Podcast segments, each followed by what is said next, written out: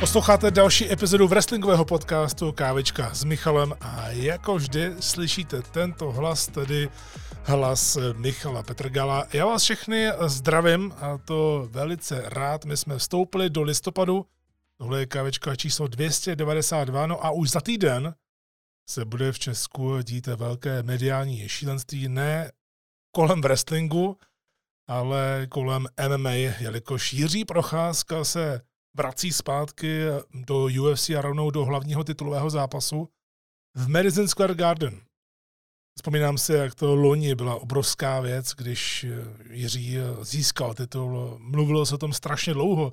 Říkalo se tomu druhé Nagano a já se tomu nedivím, protože opravdu to tady způsobilo něco naprosto neskutečného. Jiří Procházka byl snad ve všech možných rozhovorech. My jsme tehdy ve studiu TN Live TNCZ čekali na příjezd Jirky na náměstí v Brně. My jsme byli v Praze, ale museli jsme mezi tím mlátit prázdnou slámu nějakou půl hodinu, možná ještě déle, protože Jiří se opozdil a byla to opravdu neskutečná doba, jelikož něco takového se u nás v bojových sportech ještě nestalo a mnozí teď doufají, že Jiří Procházka naváže tam, kde skončil předtím, než se zranil.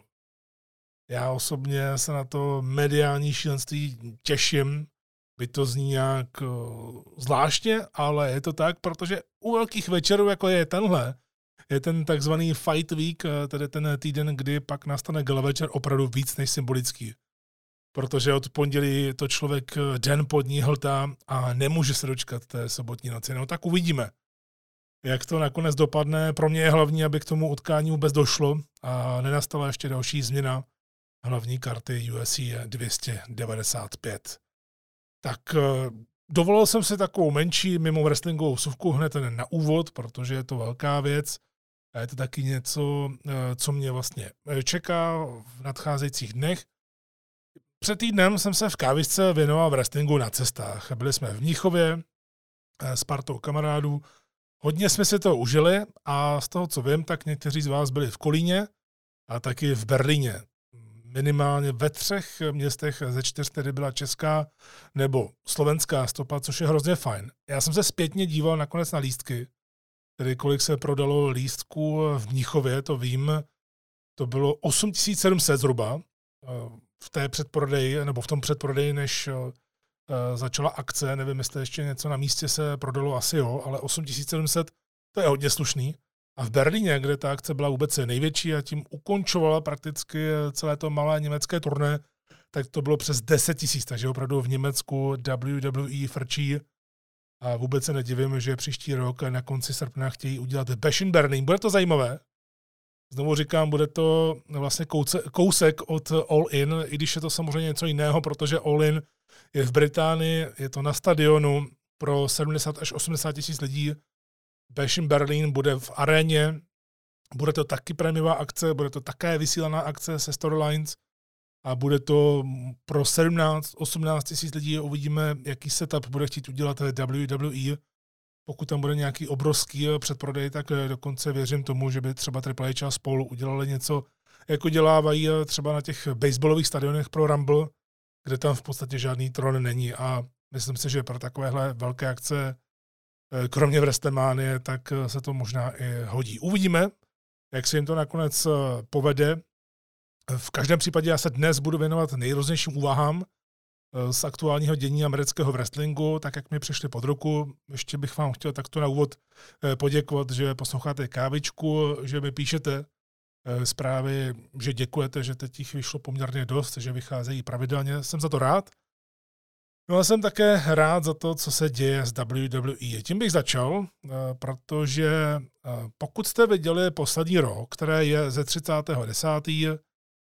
v Americe, tady v Česku nebo na Slovensku, jste ho mohli s českým komentářem sledovat ve středu večer 1. listopadu na Dušičky na Strike TV od 20 hodin a Musím říct, že tohle poslední RAW byl asi největší důkaz a také známka, že je to pod palcem Triple H. Protože když se na to zaměřím a jak jsem to komentoval a skončilo to, tak jsem si říkal, tyjo, to bylo vůbec nejvíc Triple H-ovský RAW od doby, kdy Vince McMahon loni odešel kvůli tomu skandálu, pak se zase vrátil, ale když odešel, tak to vzali pod svá křídla Nick Khan z hlediska financí a Stephanie s Triple H jako tu společnost, jako celek, to, co oni dokážou jako dvojice. Tak právě to poslední RAW bylo opravdu nejvíc Triple H-ovský RAW a mám spoustu důkazů, protože opravdu takového RAW jsem ještě neviděl od té doby, co to komentuju. A tím neříkám, že bylo nejlepší ze všech, to zase ne. Z těch, které jsem komentoval za poslední 2,5 roku, nebo kolik to je, tak samozřejmě, že bych asi zalovil v paměti a našel bych nějaký parádní RAW. Nebudeme do toho pochopitelně počítat covid, protože na to asi chtějí všichni zapomenout. V každém případě je tam spousta těch důkazů, spousta důvodů, proč tohle opravdu bylo absolutně asi takové to, co si Triple H představuje do budoucna. Neříkám, že každý týden bych chtěl dělat to samé, doufám, že ne. Ale vemte si, hodně zápasů tady bylo opravdu domluveno týden dopředu i s grafikou. Opravdu hodně zápasů. Ne třeba 1, 2, jak to dělal Triple H, když bojoval s Vincem a chtěl se vyvarovat tomu, že Vince bude škrtat ty zápasy na poslední chvíli. Pak taky jsme dokonce zažili debit někoho, kdo byl oznámen dopředu na sociálních sítích, takže konečně WWE, protože třeba NXT to dělá už delší dobu, tak používá i tyhle nové metody. Občas se to stane, že oni vyhlásí zápas na sociálních sítích a takhle to teď bylo i na Crown Jewel. Roman Reigns, LA Knight nebyl potvrzený na obrazovce. John Cena, Solo Sikoa taky nebyl potvrzený na obrazovce. Dostali jsme nějaký hinty, ale bylo to potvrzené na sociálních sítích. A já říkám, proč ne? Stejně všichni jsme na mobilech, všichni to hltáme, když máme nějakou chvíli, takže nemusí se to neustále potvrzovat třeba kontraktem, nebo já tě vyzývám na ten zápas. Ano, to by tam pořád mělo být, ale neříkám, že u každého utkání, nebo to, že by to bylo domluvené grafikou v televizi. Ono se s tím může hrát a tohle se stalo, to byli vlastně Creed Brothers, kteří debutovali. Taky jsme dostali čerstvé souboje. Hodně lidí v posledních letech, vlastně než to převzal Triple H, tak říkal, to je pořád jeden a ten samý zápas dokola, pořád jedna odveta za druhou, chápu. Mě třeba odvety nevadí, pokud už to není opravdu až šíleně moc a je zbytečné, když Vince zase byl geniální v tom, že opravdu dokázal z minima udělat maximum, že s minimálním rastrem byl schopen udělat televizní show, kterou stejně hltali 2 miliony lidí týdně, i když to třeba hltali tak, že už je to nebaví, ale stejně se na to dívají. Berme to tak. A ta čísla ne, že rostla, trošku stagnovala, ale pořád na internetu to třeba bylo ohromné.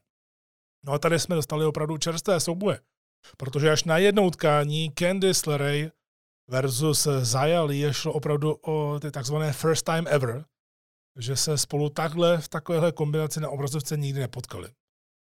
Nebo třeba potom každý segment byl opravdu pečlivě vysvětlený, ať už to byl segment vážný nebo nevážný.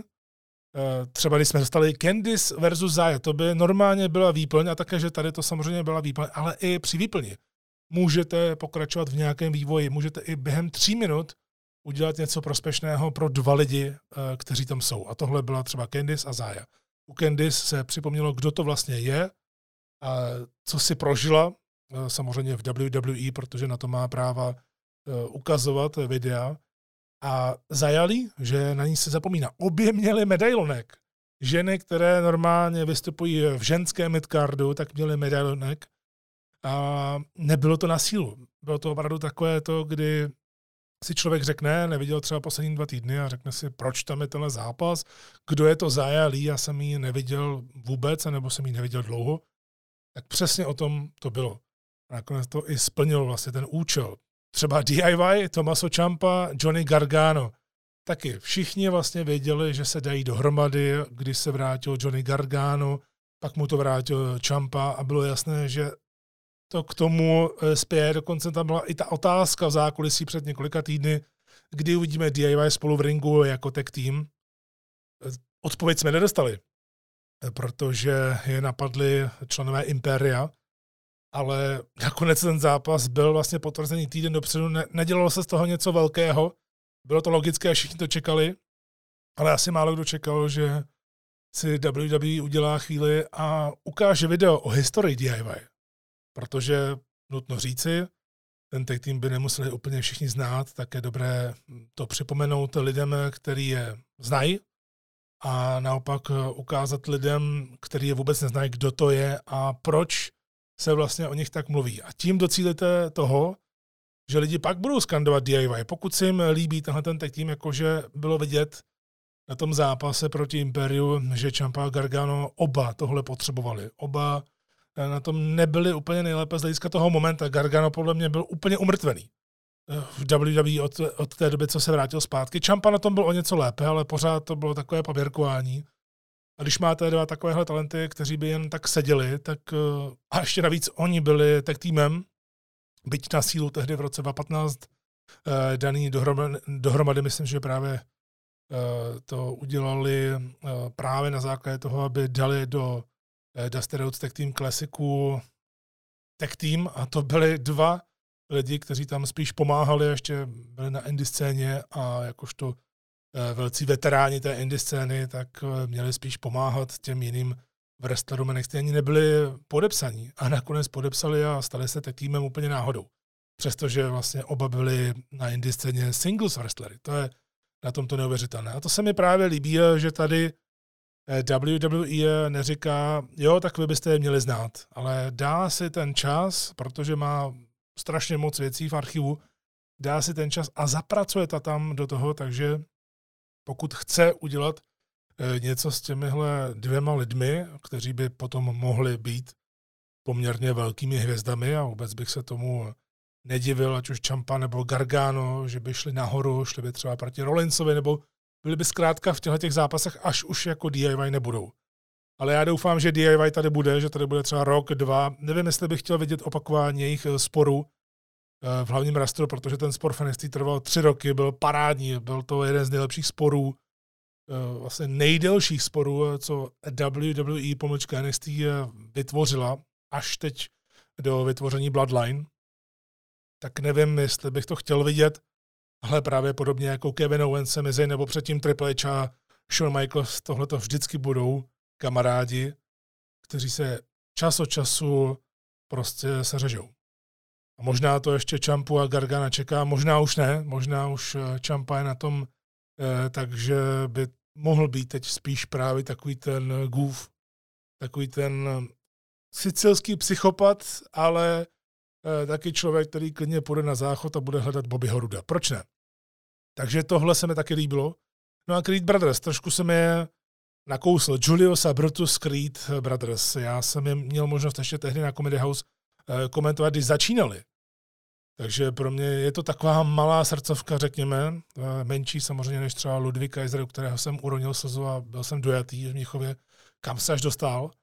Tak Creed Brothers z ničeho nic dostávají šanci. Hned v prvním zápase RAW po promu, což je poměrně nečekaný post, nečekaný segment, a vyhrávají při svém debutu po skvělém zápase nad bývalými šampiony, nad Alpha Academy. Takže opravdu vypadalo výborně, a to ne kvůli výhře. Booking samozřejmě naprosto v pořádku, ale tady ta výhra nebyla nutná, protože my víme, že můžete udělat velkou službu i pro toho, kdo nakonec prohraje. Ale tady je vidět, že opravdu Creed Brothers až na pár miniaturních detailů, kde to trošku skřípalo, protože byli nervózní, a tomu se vůbec nedivím. Tak stejně podali vynikající výkon. Chad Gable jim pomohl, Otis jim pomohl, Alpha Academy opravdu teď to je akt, který se mi strašně líbí, protože může se klidně i rozrůstat. Kdo ví, třeba Creed Brothers budou nějakými spojenci Alpha Academy. Ale je úplně jasné, že WWE bude chtít využít prakticky hned, a za mě je to skvělá volba. A navíc týmová divize v této společnosti dostává další impuls. Další důkaz mám pro vás, ohledně RAW. Snaží se udělat něco s Mizem. Víme, že Miz je schopen úplně na random udělat cokoliv v RAW. Dáte mu úplně cokoliv a stejně on do toho dá maximum a za to si zaslouží absolutní respekt. Já jsem pěl ódy na Mize minulý týden, když jsem ho viděl živě, což jsem nečekal v Mnichově, že ho uvidím živě, ale byl tam. Ale teď pijou ódy na to, že vlastně mi se tam pořád drží a líbí se mi, že s ním chtějí nakonec něco udělat, protože vědí, že možná tam ještě něco v něm je, jelikož my víme, že Miz umí cokoliv. A teď to vypadá, že mu chtějí dát face turn přes Guntra, což bude hodně zajímavé zkusit, proč ne. Navíc Gunther ten už je opravdu někde úplně jinde, že teď kdokoliv s ním půjde, tak může z toho jenom těžit. A naopak Mizův gimmick je letos porouchaný. To je jasné, protože on šel od jedné věci ke druhé, ke třetí, ke čtvrté. Jeho gimmick je letos porouchaný, ale všechno, co dělal, tak dělal výborně. A bude těžké, bude hodně těžké lidi přesvědčit, aby mu teď strašně fandili, protože když zvážnil proti Gunterovi a snažil se být jako takový babyface, trošku ještě šmrknutý heelem, tak tam byl náznak nějakého potlesku, ale je vidět, že ty reakce ještě nejsou úplně ono a že budou muset na tom zamakat, pokud to budou chtít. Nevím, jestli toho docílejí tím, že Mizovi dají vítězství v tom Fatal 4-way, který plánují na příští týden a z něhož vzejde další je vyzývatel pro Guntra, může to být vyzývatel jako Bronson Reed nebo Ricochet, anebo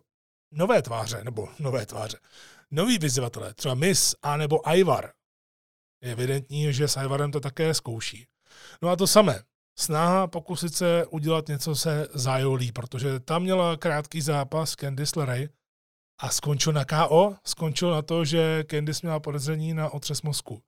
Neobvyklý konec. Taky do toho zapracovat. Samozřejmě může to být trošičku kontraproduktivní vzhledem k tomu, že někdo si může stěžovat, že WWE používá v podstatě jakoby otřes mozku pro kayfabe, pro storyline jako takovou, když je to velmi vážná věc, která se hodně řeší, ale zase na druhou stranu se mi líbilo, že bylo tam jakoby podezření na nějaké zranění, samozřejmě to bylo příběhové, a v tom příběhu se ten zápas zastavil. A tak by to mělo být. A jestli tohle je precedens, tak já jsem jedině rád. Další důkaz, opravdu jich mám hodně, jak jsem říkal. Absolutně fenomenální videoklip k Drew McIntyrovi, který vysvětloval všechny věci před 3 lety a dál. Vysvětloval to, proč je teď takový, jaký je. A líbí se mi, že ten klip nemá takový ten narrativ, který by vám říkal, jo, vy byste mu měli fandit, nebo vy byste ho měli nenávidět. Ne. Mně se líbí, že ten klip se nesnaží z druhá udělat mučedníka, nesnaží se z něj udělat heela. Ale vlastně, pokud tam ten heel turn bude, třeba na Crown Jewel, to nevíme, tak víme, že heel turn je skoro vždycky potvrzen tím, že ten člověk, který je najednou, se mu přepne, tak říká pravdu. Vlastně to, co heel říká, tak je pravda. A vy se vlastně na něj zlobíte, protože pro pravdu se člověk zlobí. A díky tomuhle všemu, co jsme dostali za poslední týdny, a bylo toho málo, ale bylo to strašně kvalitní, tak musím říct, že Seth Rollins, Drew McIntyre je za těch pár týdnů výborně vybudován a za mě opravdu subjektivně, ale myslím si, že možná i objektivně, nejzajímavější zápas vůbec na té kartě. Pro mě osobně zajímavější než Roman Reigns LA Knight, i když ten je zase z těch čerstvých zápasů, z té kategorie čerstvých duelů.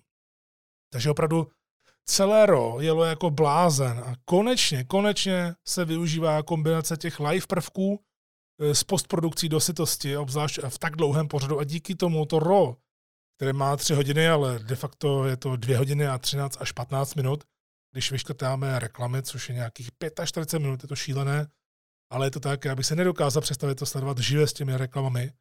V každém případě to RAW prostě nemělo v podstatě nějakou slabší chvíli. A pokud tam nějaká byla, tak byla opravdu třeba malá a vy jste si toho buď ani nevšimli, nebo jste to nějak nevnímali. Musím říct, že opravdu tohle bylo to nejvíc Triple H-ovské RAW od té doby, co Vince McMahon odešel, a pokud někdo ještě pořád pochybuje, že Vince tam má nějaké ty svoje prstíky v něčem, tak možná má ty prstíky v 0,1% a víc ne. No a když se ještě podíváme právě na trošku nakousnutého Romana, tak Roman Reigns LA Knight. Já tady nechci dělat preview ke Crown Jewelu, já až na konci tohoto pořadu jenom řeknu, na co se těším na té kartě, aby to bylo tak zhruba do minuty, protože, jak jsem říkal, preview dělat, obzvláště pár dní před tou akcí, nedává vůbec smysl. A pak už je to vlastně staré, že si to nemůžete pustit v tom podcastu, protože už ta akce proběhla. A je to takové zvláštní, člověk se na to vždycky nějak tak nenatěší na základě toho preview, ale dá se s tím něco dělat. No a Roman Reigns LA Knight, když se ještě trošku podívám do nedávné minulosti, což byl poslední Smackdown, já to natáčím ve čtvrtek 2. listopadu, protože ten Smackdown byl naposledy před týdnem, tedy ještě v říjnu, tak měli podpis kontraktu. Ale to mě tak nějak nezajímá. Mě nejvíc zaujalo to, že LA Knight dostal v tomhle segmentu strašně moc prostoru a hlavně, že Roman Reigns, i když mu odsekával, tak v podstatě ten segment nebyl vytvořený tak, aby LA Knight byl nějak decimován. I slovně. LA Knight vlastně udělal všechno. Sedl si do čela stolu vlastně. Sebral mu židli. Sebral mu úplně všechno. A tady musím říct, že klobouk dolů, že WWE to se LA Knightem zkouší. A opravdu, když se na to tak dívám, byť je to opravdu jenom nějakých pár týdnů, tak LA Knight, když si to vezmete, za ty 3 roky vlády Romana Reince, tak dostal strašně moc momenta v tomhletom příběhu, kdy dostal i obrovské chvíle proti Romanovi, kde vypadal výborně, kde vypadal mnohem lépe než Roman. A to záměrně.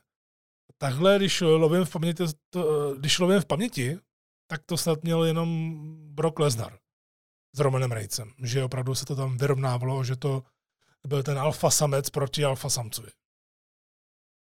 A mě zajímá, jaké bude postavení LA Knighta po tomhle zápase.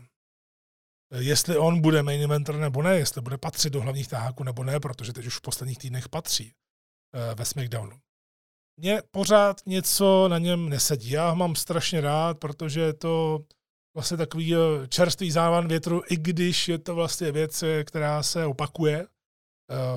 Neříkám, že je satitutery, ale prostě jsou tam ty náznaky a on je takový, řekněme, komplexní balíček toho všeho. A to je fajn, to je hrozně fajn, ale jednak zápasení u LA Knighta není úplně na nějaké super duper úrovni. Mě třeba ty jeho zápasy nějak nezvednou ze židle. Ale to vůbec nevadí, protože, jak už jsem říkal, třeba před týdnem wrestling není o wrestlingu. Wrestling je o tom, aby vás vtáhl do té show, aby vás vtáhl do té exibice, abyste vy byli součástí té podívané. A LA Knight z vás dělá právě tu součást a dělá to výborně. I když pořád mě něco na tom jeho vyjádřování nesedí, je, že někdy až moc spoléhá právě na ty hlášky. Možná právě proto, že jakmile má jenom třeba, dejme tomu, volnější režim, má tam nějaké odrážky, ke kterým se má dostat, tak on právě ty hlášky používá proto, aby to vyplnil, aby se dostal dál v té řeči. Prostě není na něm něco přirozeného. Je vidět, že mu to ještě úplně nesvědčí, ale už se s Romanem dostal tam, kde asi ho chce WWE mít a jsem na to zvědavý, jestli LA Knight dokáže přirozeně plout nahoru a být opravdu něco jako Cody Rhodes, něco jako Jey Uso, že ho budou i lidi vnímat opravdu, že tohle je ten hlavní tahák. A já to přijímám, že WWE ho dává na plakát, že ho dává do těch hlavních zápasů, protože se na něj těším. A na tohle jsem docela zvědavý. Pro někoho to může být na sílu, pro mě je teda víc na sílu to, co dělá John Cena, byť jsem rád, že ho vidím a jsem taky rád, že ho vidím spolupracovat právě s mladšími lidmi a že je tady opravdu od toho, aby v podstatě potěšil to lidi, aby tam byla nějaká nostalgie, ale mohl by trošku ubrat na tom herectví, protože i když ho Paul Heyman vychválil do nebes naposledy, tak skutečně John Cena některé věci teď až moc přehrával na to, že je to John Cena, který přehrává věci absolutně běžně, tak teď vlastně, jak přišel z toho Hollywoodu, tak ty momenty, které on měl, kdy měl hrát ten smutek, že nevyhrál od roku 2018, což je blbost, když vyhrál naposled s LA Knightem, i když to nebyl jeho pinfall, to je jedno, ale byl na straně vítěze.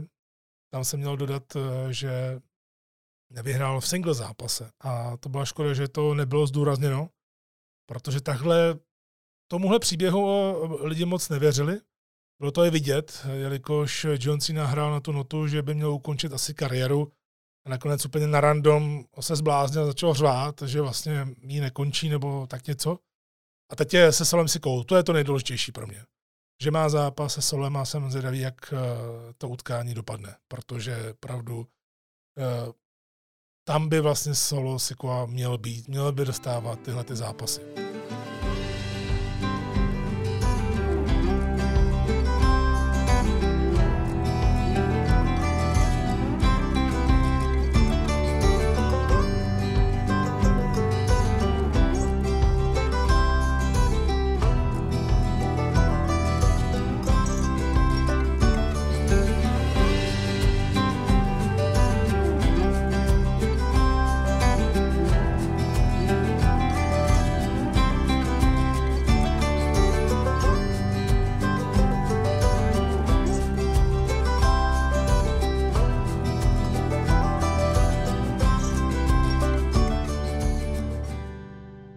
Pomalu se dostáváme ke konci roku 2023. Já se nemůžu zbavit toho dojmu, že AEW, které se teď budu taky věnovat, má ve svých řadách někoho, koho by neměla ignorovat. Jmenuje se Orange Cassidy. Opravdu je to člověk, který od příchodu do AEW způsoboval prakticky rozdělení na dva tábory. Jeden tábor říká, že je to ostuda v wrestlingu, druhý tábor ho absolutně miluje. Co se nedá vůbec sporovat od té doby, co Cassidy šel nahoru právě přes ten příběh s Chrisem Jerichem, který ho hodně vytáhl, takže Orange Cassidy skutečně táhne. A táhnul tehdy a myslím si, že postupem času přes všechny ty problémy, které AEW měla, tak Orange Cassidy byl takovým tím černým koněm. Opravdu byl tím Johnem Moxleym v covidu, kdy John Moxley byl světový šampion v covidu a držel to a skutečně měl velkou smůlu, že vlastně on taky musel hodně věcí lepit, když AEW potřebovala někoho, na koho je spolehnutí a právě na Orange Cassidyho je spolehnutí. A myslím si, že by to mělo být reflektováno v tom dalším roce, ať se to někomu líbí nebo ne, tak skutečně Orange Cassidy nejenom, že si zasloužil ten svůj aktuální post, ale myslím si, že AEW by zrovna tady mohla zariskovat a poslat ho ještě na vyšší post, protože opravdu je to člověk, na kterého se lidi těší, který má skvělé reakce, který dokáže prodávat lístky, dokáže způsobovat to, že se díváte zrovna na jeho segment, ať už je to zápas nebo cokoliv, a je na tom dost podobně jako MJF. A co teď potřebuje, je trošku píchnout, to je jasné. Orange Cassidy se nachází v situaci, kdy je ten mezinárodní šampion, tady international šampion, už znovu. Asi být neměl, ale vede to k něčemu, co možná to Khan plánoval celou dobu. To znamená dostat Orange Cassidyho někam, kde by to asi málo dočekal. A abyste to dokázali, tak musíte porazit právě někoho, kdo je považovaný za topku. John Moxley neboli Dean Ambrose, jako Dean Ambrose nebyl vnímaný jako topka v WWE, i když měl ten hlavní titul v jednu chvíli, tak stejně nebyl vnímaný jako právě ten top wrestler. No a v AEW byl v jednu chvíli skoro neporazitelný a opravdu, když už jste ho chtěli porazit, tak skutečně to bylo tak, že jste to museli nějakým způsobem udělat, abyste ho podrazili. Takový byl John Moxley. Pak se samozřejmě stalo BCC, ve kterém je teď. No a směřuje to k tomu, že tihle dva, tedy Cassidy a Moxley, budou mít zase zápas. A tentokrát by to mělo dopadnout podle mě jinak. Samozřejmě chápu, že když John Moxley porazil Orange Cassidyho, tak pro Orange skončila obrovská éra. On opravdu byl neskutečně aktivní šampion. Samozřejmě někdo může říkat, že obhajoval proti no-nameům kolikrát, ale obhajoval velice pravidelně a mluvilo se o tom. Zdůrazňovalo se to, že je to tolikátá obhajba, líbilo se mi, jak se to budovalo. Orange Cassidy z toho titulu, který původně byl All Atlantic titul, což je divný, ale naštěstí to přejmenování podle mě dává mnohem větší smysl, tak když ho porazil Moxley, tak člověk si mohl říct, tak půjde dál. Ale vypadá to, že to směřuje, ať už plánovaně nebo ne, protože tam bylo nějaké to zranění, byl tam i Ray Phoenix, pak John Moxley vlastně musel ten titul přijít kvůli otřesu mozku. Teď je zpátky a půjdou spolu na Full Gear, tak já si myslím, že teď je ten správný okamžik, i když to bude hodně náročné to udělat, tak aby neutrpěl John Moxley, tak podle mě Orange Cassidy musí momentálně porazit Johna Moxleyho. Pokud ho znovu John Moxley porazí, tak tu máme samozřejmě ještě další situaci, která není nevýhodná, ale radši bych se do ní nepouštěl. Myslím tím, že Cassidy prostě nedokáže udělat ten další krok. To by mohla být jeho storyline. Ale otázka je, jak dlouho ji chcete vyprávět, protože jsou tady ještě další elementy. A já mám pocit, že právě zrovna teď je ten moment, kdy Cassidy by měl porazit Moxleyho. Ano, sice mu zůstane titul, který obhajoval strašně moc krát, ale stoupne mu hrozně moc kredit. A v podstatě by to bylo potvrzení té jeho práce v tomhletom roce. Já si myslím, že jestli někdo by mohl aspirovat na wrestlera roku v AEW, tak určitě Orange Cassidy. Minimálně by měl být v nominacích a minimálně by měl být jeden z největších kandidátů na skokana roku v podstatě. Že se opravdu posunul neskutečně. A aby ta jeho práce v tomhle roce měla smysl, tak to vítězství nad Moxleym by se mu strašně hodilo. A ukázalo by to podobně jako LA Knight v WWE, tak tady by to ukázalo, že společnost to s ním myslí vážně. A pokud chcete nějaký fun fact, tak u Orange Cassidyho jsem našel jeden takový docela dost unikátní, protože Orange byl letos v 21 singlových zápasech a všechny byly titulové. Opravdu všechny, do kterých nastupoval Cassidy, ať už jako šampion nebo vyzývatel, tak byly titulové. Žádný jiný singles zápas prostě neměl. A když jsem nakousl Johna Moxleyho, tak právě ta situace kolem Blackpool Combat Clubu je dost zvláštní a myslím si, že si AEW trošku zahrává, protože máme tady situaci, kdy samozřejmě od chvíle, kdy se tam objevil William Regal a dal dohromady Danielson s Moxleym, tak nikdo nechtěl, aby tohle byla heel skupina. Ale jestli to někdo dokáže, tak to právě bylo trio Regal, Danielson, Moxley. Fungovalo to. I když samozřejmě pořád existuje drtivá většina lidí, kteří chtějí fandit Moxleymu, ať už udělá cokoliv. No a pak nastala situace, kdy Danielson začal být jakoby spíš víc face, i když v heel frakci, a trošku to tam bez Regla začalo haprovat. A teď se ocitáme v situaci, kdy Brian Danielson je zase mimo, což je pro mě je to velký smutek tohleto vidět. Já mám Briana Danielsona rád a osobně opravdu je to pro mě asi nejbližší wrestler vůbec ze všech. Kdyby se mě na to někdo ptal, tak spousta lidí to vědí ještě v době Daniela Bryana, ještě před Danielem Bryanem. Brian Danielson byl pro mě hodně a pořád je a proto je mi z toho smutno, protože rok 2024 má být jeho poslední ve wrestlingu, ale od toho příchodu, já se nemůžu zbavit toho pocitu, že od příchodu do AEW, ano, předvádí skvělé zápasy, kandidáty na utkání roku, unikátní souboje, jako třeba se Zekem Sabrem Juniorem, Dream Match s Okadou, který ho bohužel zranil. Ale to k tomu patří. Jenomže, když se zraní Daniel Bryan, potažmo Brian Danielson, tak dáváte větší pozor. A Danielson se podle mě za tu dobu, co se objevil v AEW, zranil daleko víckrát. Právě proto, že tady nemá ten filtr. Právě proto, že Tony Khan ho přijal jako právě toho nejlepšího wrestlera na planetě, který chce dělat věci, které chtěl dělat v WWE a kvůli tomu se třeba několikrát poštěkali s Triple Hagem, možná s Vincem. S Triple Hagem to víme, s Vincem to bychom mohli jenom spekulovat, ale víme, že Daniel Bryan kolikrát chtěl pokračovat v zápasech, chtěl udělat tohle, chtěl více riskovat a WWE mu řekla ne. Nakonec mu ukončil kariéru, nakonec se vrátil zpátky. Pak ale odešel, protože WWE mu nechtěl dát to, co chtěl. A v podstatě mu popřála štěstí. Je to fajn, že vidíme Danielsona zápasit, ale tohle je daň.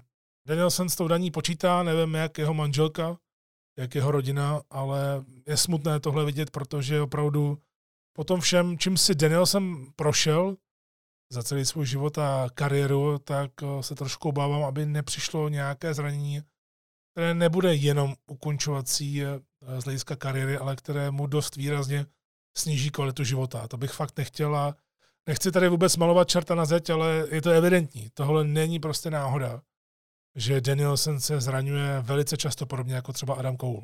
Je to velká škoda.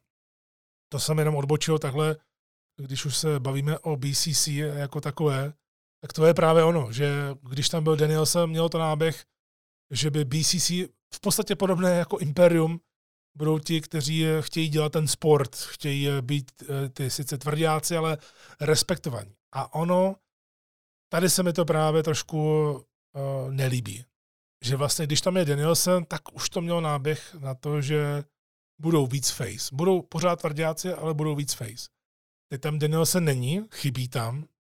A najednou zase přijde John Moxley a sundá Cassidyho po jeho zápase, po tom, co Orange v krásném utkání porazil Claudia Castagnoliho. Znovu říkám, chtělo by to častěji poslouchat u některých lidí právě fanoušky, protože je evidentní, že fanoušci nechtějí Moxleyho jako heala.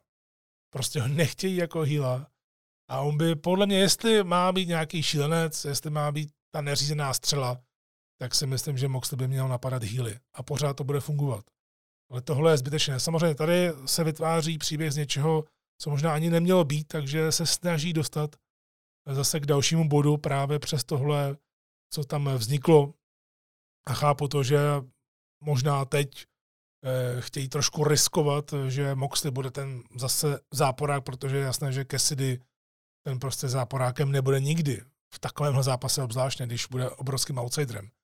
A Moxley tam chce vytvořit tu pochybnost, že Cassidy to zvládne a on bude za toho hajzlika.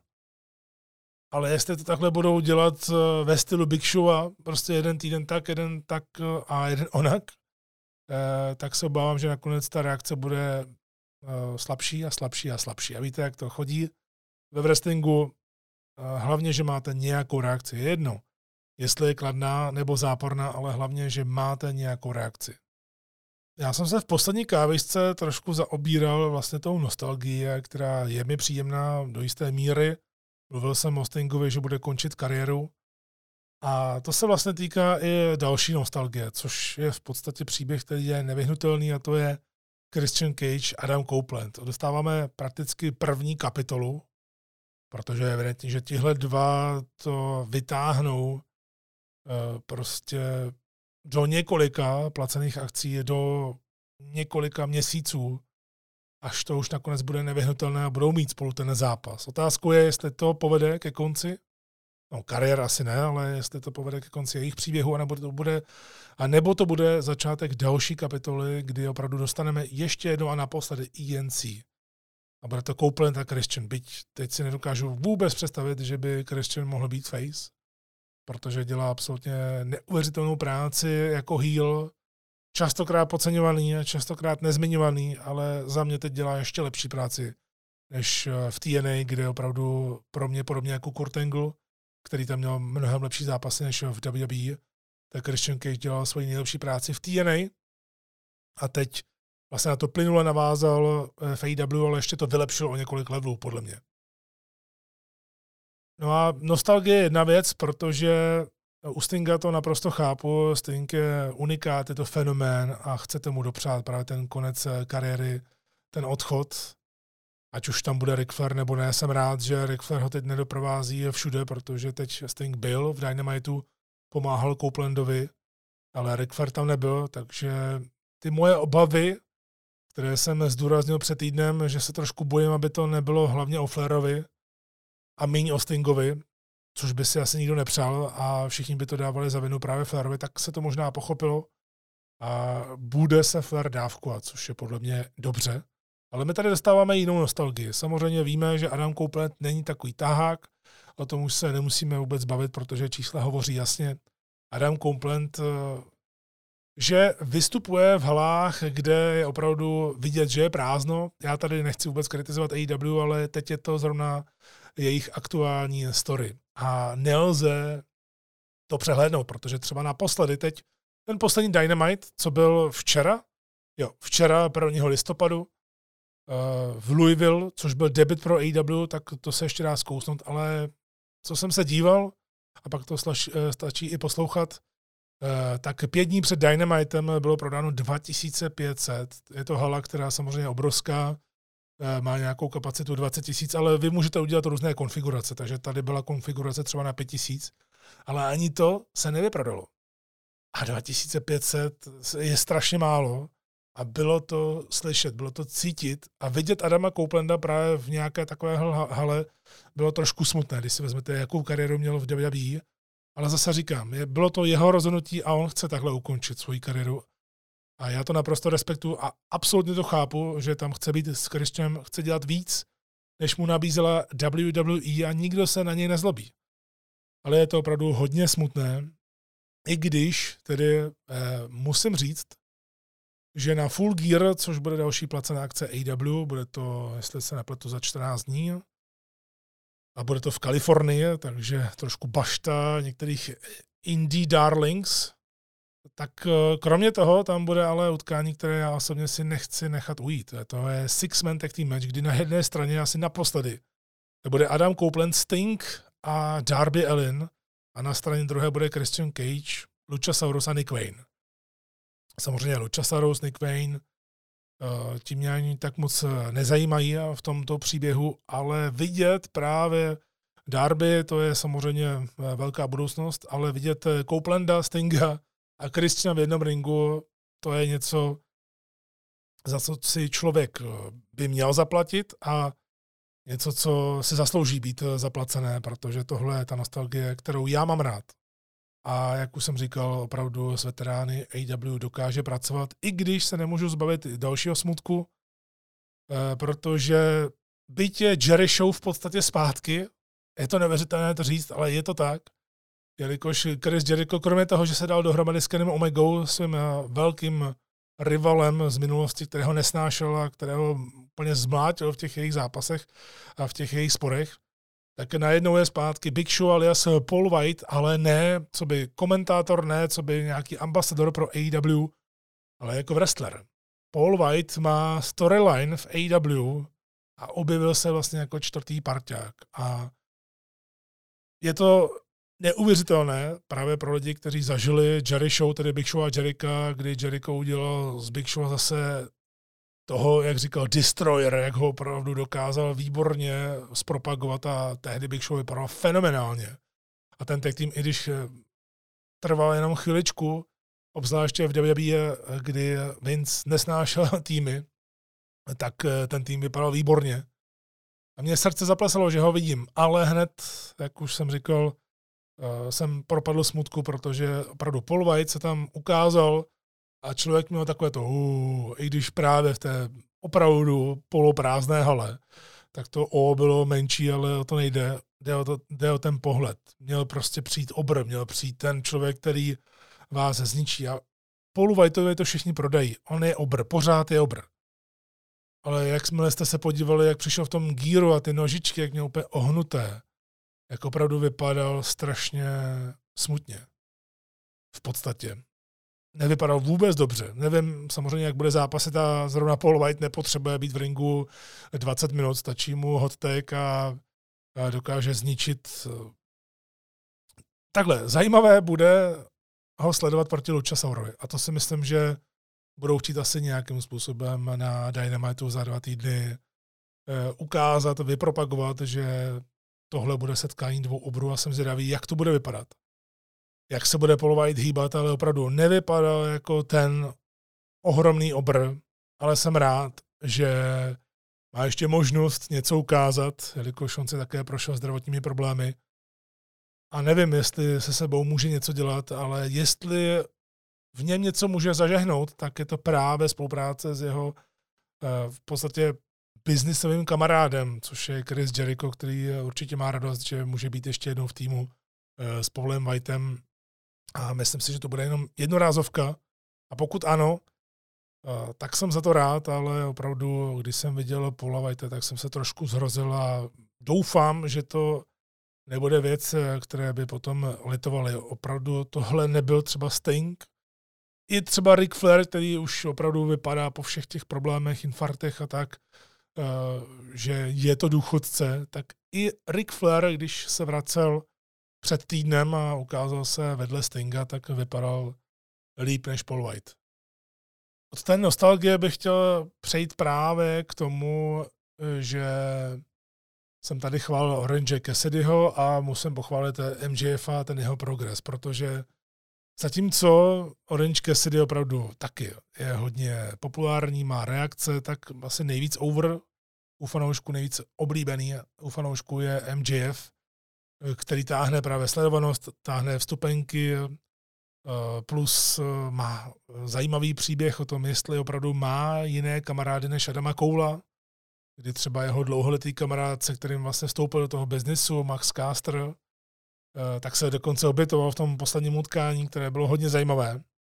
A MJF, aby to fungovalo, aby dokázal lidi přirozeně přesvědčovat, protože teď už to není o tom, kdy MJF zase změní barvu, kdy se to v něm zlomí, kdy to v něm přepne a bude zase ten hajzl, bude zase ten scumbag.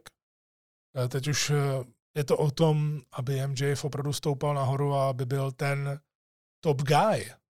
Pokud ho AEW dokáže udržet, tak tenhle ten top guy by AEW mohl držet v dalších letech opravdu na hodně vysoké úrovni, protože je to někdo, kvůli kterému si opravdu teď lidi koupí lístky, je to někdo, kdo zvládá úplně všechno, kdo zvládá mikrofon, kdo zvládá zápasy a taky musí mít skvělé antagonisty neboli záporáky. A tím je teď Jay White, na ten zápas na Full Gear se těším, právě protože Jay White umí být heel.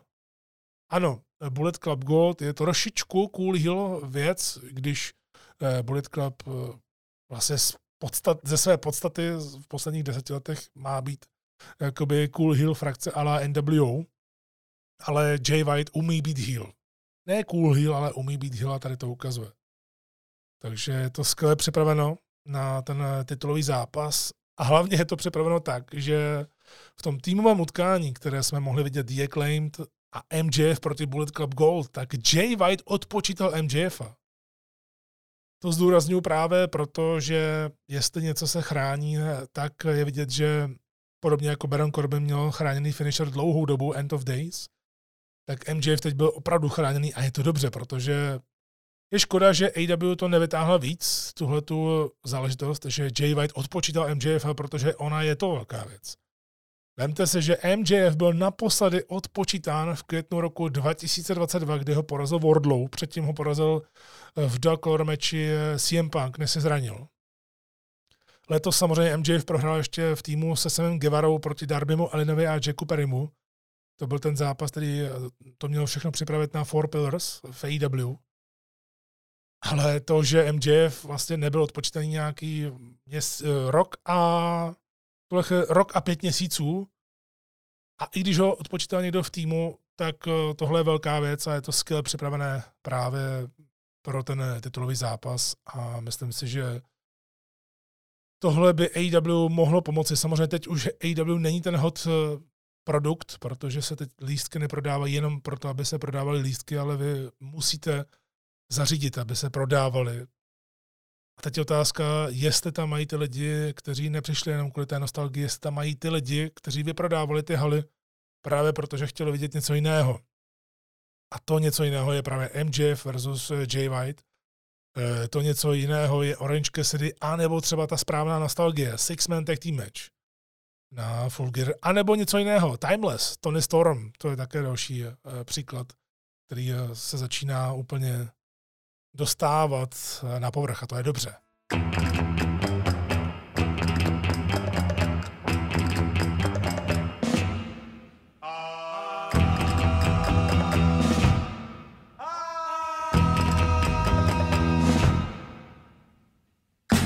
Exotika.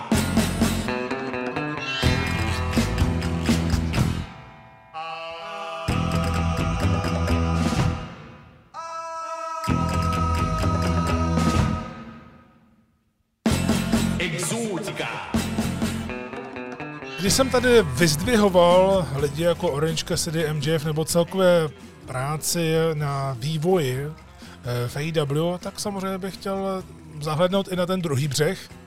A to je WWE neboli hlavně NXT, protože za námi je nejenom Halloween Havoc, ale také ženský turnaj Breakout, což je něco, co ne, že by si lidi všímali, ale většinou si toho všimnou třeba o rok později nebo o 2 roky později, že právě na tom turnaji byli lidi, kteří pak už jsou třeba v main eventu. To je příklad Carmela Hayse, který je teď největší jméno, v podstatě jedno z největších jmén NXT. Ale letos se konala i ženská verze NXT Breakout a dalo by se říct z té sestavy, hlavně pro mě je to jasné z toho důvodu, že to byla jediná žena, kterou jsem znal na tom turnaji, a to je Lola Weiss, která nakonec podle očekávání, alespoň podle mého očekávání, vyhrála, protože opravdu má velký potenciál, má velký talent. Lola Weiss neboli Valerie Lureda, takhle si ji pamatuju já, to je její civilní jméno. Já jsem komentoval asi 3 její zápasy v Bellatoru, když ještě dělala bojovnice MMA, a vím tak nějak, že trošku s tím koketovala, že by mohla zkusit wrestling, protože viděla, že ať už Dan Lambert, nebo to zkoušeli třeba Jorge Masvidal, byl vidět, Paige VanZant zkoušela v AEW v jednu chvíli, tak vypadalo to, že to třeba Valerie bude zkoušet jenom jako takovou odbočku a že zůstane v Bellatoru, protože Bellator tohle nabízí, ostatně to takhle nabízel tehdy i Bobbymu Lashlymu. Ale když jsem komentoval ty její zápasy, tak samozřejmě ona byla vnímána jako, řekněme, ta budoucí hvězdička, kde spojíte právě ten vizuál i s tím, že něco umí. Ona samozřejmě něco umí, protože vychází z taekwonda a opravdu jí to funguje dobře i na zemi, ale hlavně jí letají ty nohy, což je teď vidět i v tom wrestlingu, že to dokáže používat. Ale taky si vzpomínám na to, že i když vyhrávala zápasy, myslím, že v Bellatoru prohrála jenom 1 a celkově měla docela slušnou bilanci, i když vlastně skončila, tak mě dost překvapilo, že vlastně přestupila rovnou do toho wrestlingu. Nevím, jestli bude zkoušet MMA, nebo teď zjistila, že tohle je pro ní daleko lepší kariéra, to je jedno v tuhle chvíli. Ale já si pamatuju. Jednak když jsem ji viděl, jak nastupovala, tak jsem si říkal už tehdy v Bellatoru, hele, jako někdo takovejhle by se hodil i z hlediska těch jejich kořenů hispánských a podobně, tak někdo takový by se hodil do wrestlingu. A vzpomínám si, že tehdy byla kritizována za to, že MMA bere spíš jako show, že hodí na Instagramu, že opravdu využívá ten svůj vzhled, to tancování, které měla před zápasem nebo i po utkání, když vyhrála.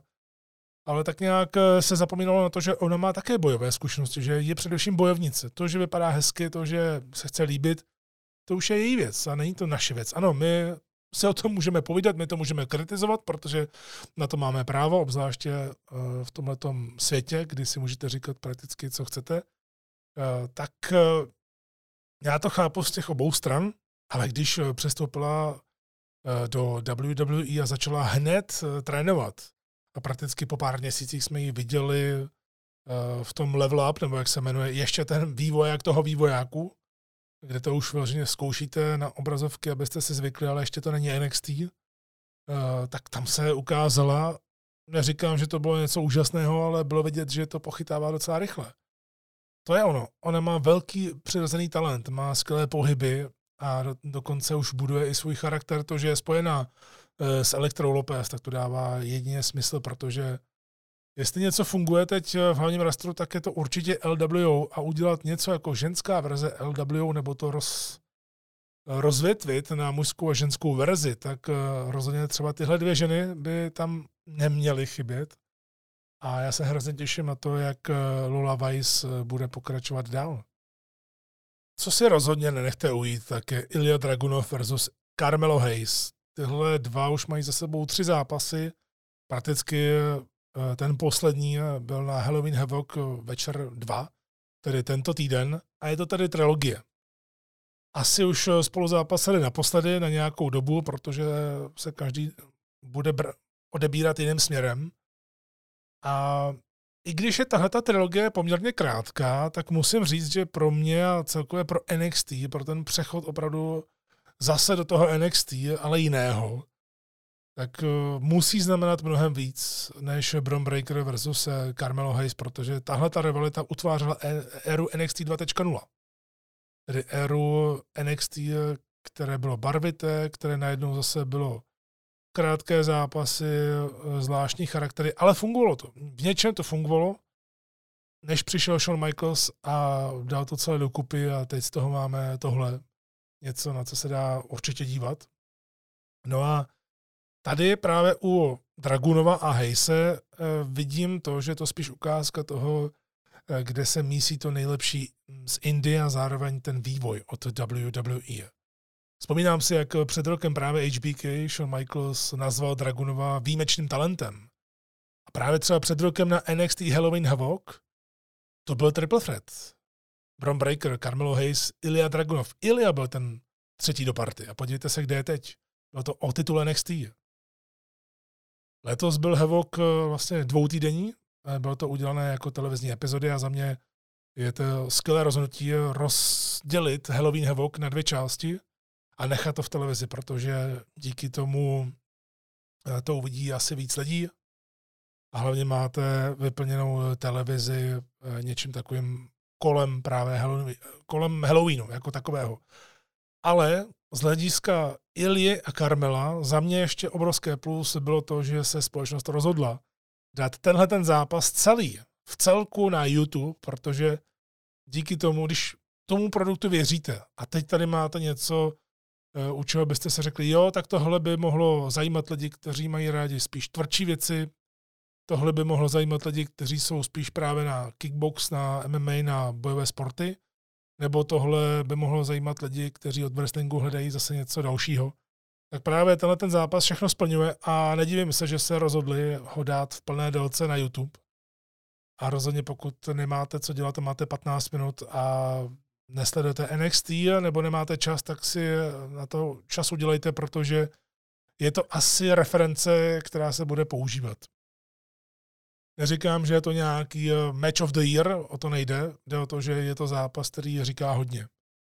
A právě díky tomu, že je na YouTube, tak lidi mají, nebo je tady velká šance, že se k tomuhle produktu dostanou noví lidi a o tom to přesně je. Ten samotný zápas jako takový, když se k němu dostanu, tak byl hrozně brutální. Bylo tam cítit, jak se na něj diváci v hale dívají a ani nedutají, jak opravdu každý ten chvat, každý ten úder prožívají. Byla tam opravdu spousta hard-hitting spotů, uvěřitelných kousků, ta totální intenzita, jak to bylo hrubé, neotesané. Jakoba chtěli vyhrát. Mně se to na tom právě líbilo, že to nebyla choreografie, že mně nejde o to, aby se ty lidi seřezali, protože to by, kdyby to bylo složené celé jenom z toho, tak by vás to přestalo bavit. Kdyby celá show byla jenom o takovýchhle zápasech, tak u třetího už půjdete někam pryč. I kdyby byl skvělý, protože to pořád bude to samé. Ale tady k tomu všemu, co říkám, totální intenzita, uvěřitelné kousky, je ještě navíc skvěle zařízená přirozená storyline. A to je Carmelo Hayes, Trick Williams. Kdy Trick Williams se tam objeví v zápase a v podstatě způsobí to, že Carmelo prohraje. Že prohraje tu šanci stát se znovu šampionem NXT, ale i když jsme nedostali žádné odpovědi, a to je dobře, je to takový cliffhanger, tak i když jsme nedostali žádné odpovědi, tak je to tady jinak, než na co jsme zvyklí. Trick Williams to totiž neudělal jako heel, udělal to jako face, protože přišel konfrontovat Hayse, protože on ví, že to právě Carmelo byl, že to byl ten Carmelo, který nechtěl, aby Trick Williams byl v tom zápase, kde se právě řešila kvalifikace na tenhle ten titulák. Takže opravdu Trick Williams a Carmelo Hayes je jako vystřižené z roku 2002, kdy tohleto zkoušeli právě Shawn Michaels a Triple H. Samozřejmě trošku jinak, ale jsou tam podobnosti. A skutečně tady opravdu si všichni myslí, že vědí, jak to bylo s napadením v zákulisí. Čili máme tady propletení několika věcí. Vezměme si to, že mělo dojít na konfrontaci, ale nám byla odvedená pozornost. Najednou Ilju napadl Baron Corbin. A čím se ukončil ten speciál Halloween Havoc?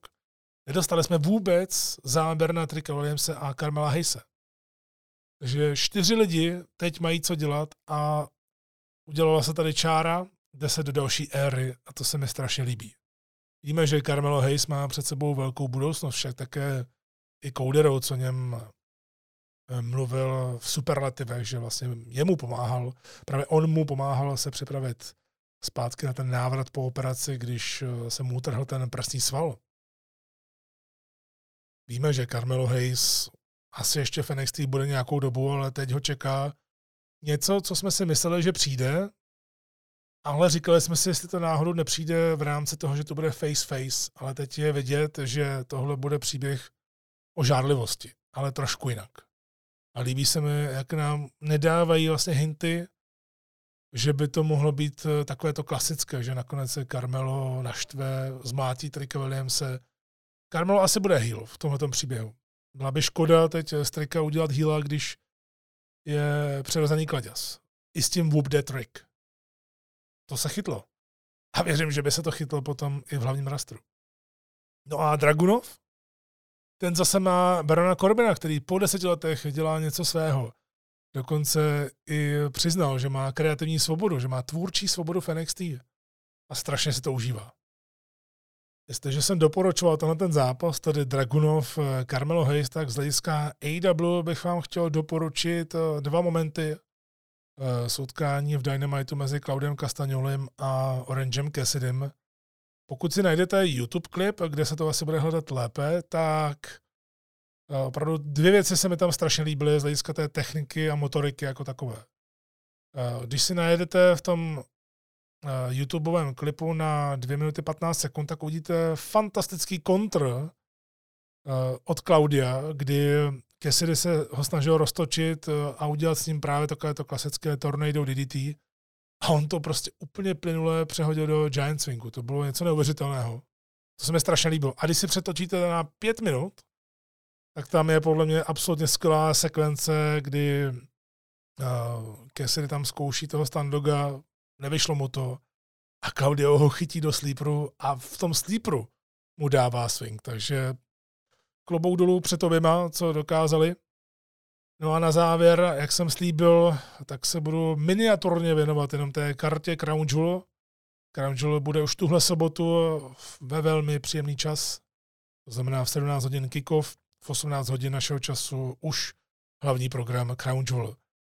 Je vidět, že WWE to bere jako druhou WrestleManii, ale v jiném časovém pásmu a já bych tady chtěl říct z té karty, na co se těším.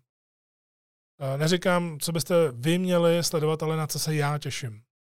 A klidně pak můžete napsat do komentářů, na co se vy těšíte. A pak si to samozřejmě probereme, až budeme recenzovat Crown Jewel, což také přijde v kávičce. Každopádně já se těším na Seth Rollins versus Drew McIntyre. Myslím si, že je to jasné, vzhledem tomu, co jsem tady dnes říkal. Těším se taky na Fatal 5-Way Women's Match o světový titul Rhea Ripley, protože WWE odvedla výbornou práci, aby zpropagovala všech pět lidí. I kdyby Rhea měla obhájit, což asi obhájí podle mě, to je můj tip, tak na to se těším, i když to asi možná bude chvílemi bočamánia, ale mě to nevadí, protože všech 5 se prezentovalo jako, že jsou dominantní. Taky se těším na to, jak to LA Knight zvládne, a jak z toho vyjde i přes porážku, kterou očekávám, i když bude to asi main event, bude to poslední zápas celé karty Crown Jewel, tak jsem zvědavý, jak zvládne ten zápas s Romanem Reignsem. Taky se těším na to, jak se Logan Paul stane novým americkým šampionem. Tohle je můj jasný tip. Já věřím tomu, že Logan Paul možná bude jediný nový šampion z téhleté karty, že jinak ostatní obhájí. On je velký favorit u sázkovek a já se nedivím. A podle mě by to byla i z hlediska propagace jako takové skvělá volba. A Rey Mysterio ten titul nepotřebuje, aby pokračoval v tom svém příběhu. Myslím si, že mu spíš škodí, ale nechci kazit něco Reyovi. V každém případě já si myslím, že teď je ten čas dát Loganovi titul a podle mě Logan s tím titulem, i kdyby tam nebyl týden co týden, nemusí, tak on s tím titulem udělá obrovské věci, protože bude vidět. A WWE chce vidět. Podle mě by to bylo geniální. Taky se těším na to, jestli Cody Rhodes versus Damian Priest je branou k tomu, aby Priest byl velkou hvězdou WWE v dalších 2-3 letech. Tohle je zápas, který pro někoho byl hozený random, ale pro mě to random není. Pro Codyho Je to taková předzvěst toho, že se vrací zpátky k tomu příběhu, který povede k tomu druhému titulovému zápasu s Romanem. A Damien je zase na své cestě a jsou tam, zase jsme u toho slovíčka hinty, jsou tam nějaké indicie k tomu, že Damien by nemusel být v Judgment Day. No a taky se těším na to, jestli Solo Sikoa bude uchráněn v zápase s Johnem Cenou, jako byl chráněn prakticky poslední rok a něco.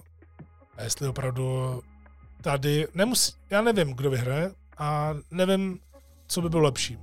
Jasně, může vyhrát Solo Sikoa, protože Austin Theory porazil Johna Cenu na WrestleMania, takže z hlediska tohoto by Solo Sikoa měl porazit Johna Cenu a John by mohl pokračovat v tom svém smutném příběhu, že nevyhrál posledních 5 let. Tak uvidíme. Takhle to vidím já, takhle se na to těším já. Můžete mi psát a čím vlastně dnešní kávečka končí na závěr. Vás taky pozvu na vysílání WWE na Strike TV. Nedělám to moc často, tak asi bych to měl změnit vzhledem k tomu, že opravdu je to každý týden, ale tentokrát tuhle sobotu je Smackdown výjimečně od 16 hodin. Už od 16 hodin ho můžete sledovat na Strike TV s českým komentářem. Je to z toho důvodu, že Crown Jewel, jak jsem říkal, kick-off bude od 17 hodin na YouTube WWE, tam bude zápas Sami Zayn versus JD McDonagh. A Crown Jewel jako takový na WWE Network bude od 18 hodin. No a pokud chcete živý wrestling, tak ten už se také blíží za 3 týdny. Bude to 25. listopadu VCW Original Wrestling v Sokolu Jinonice, tedy v Praze.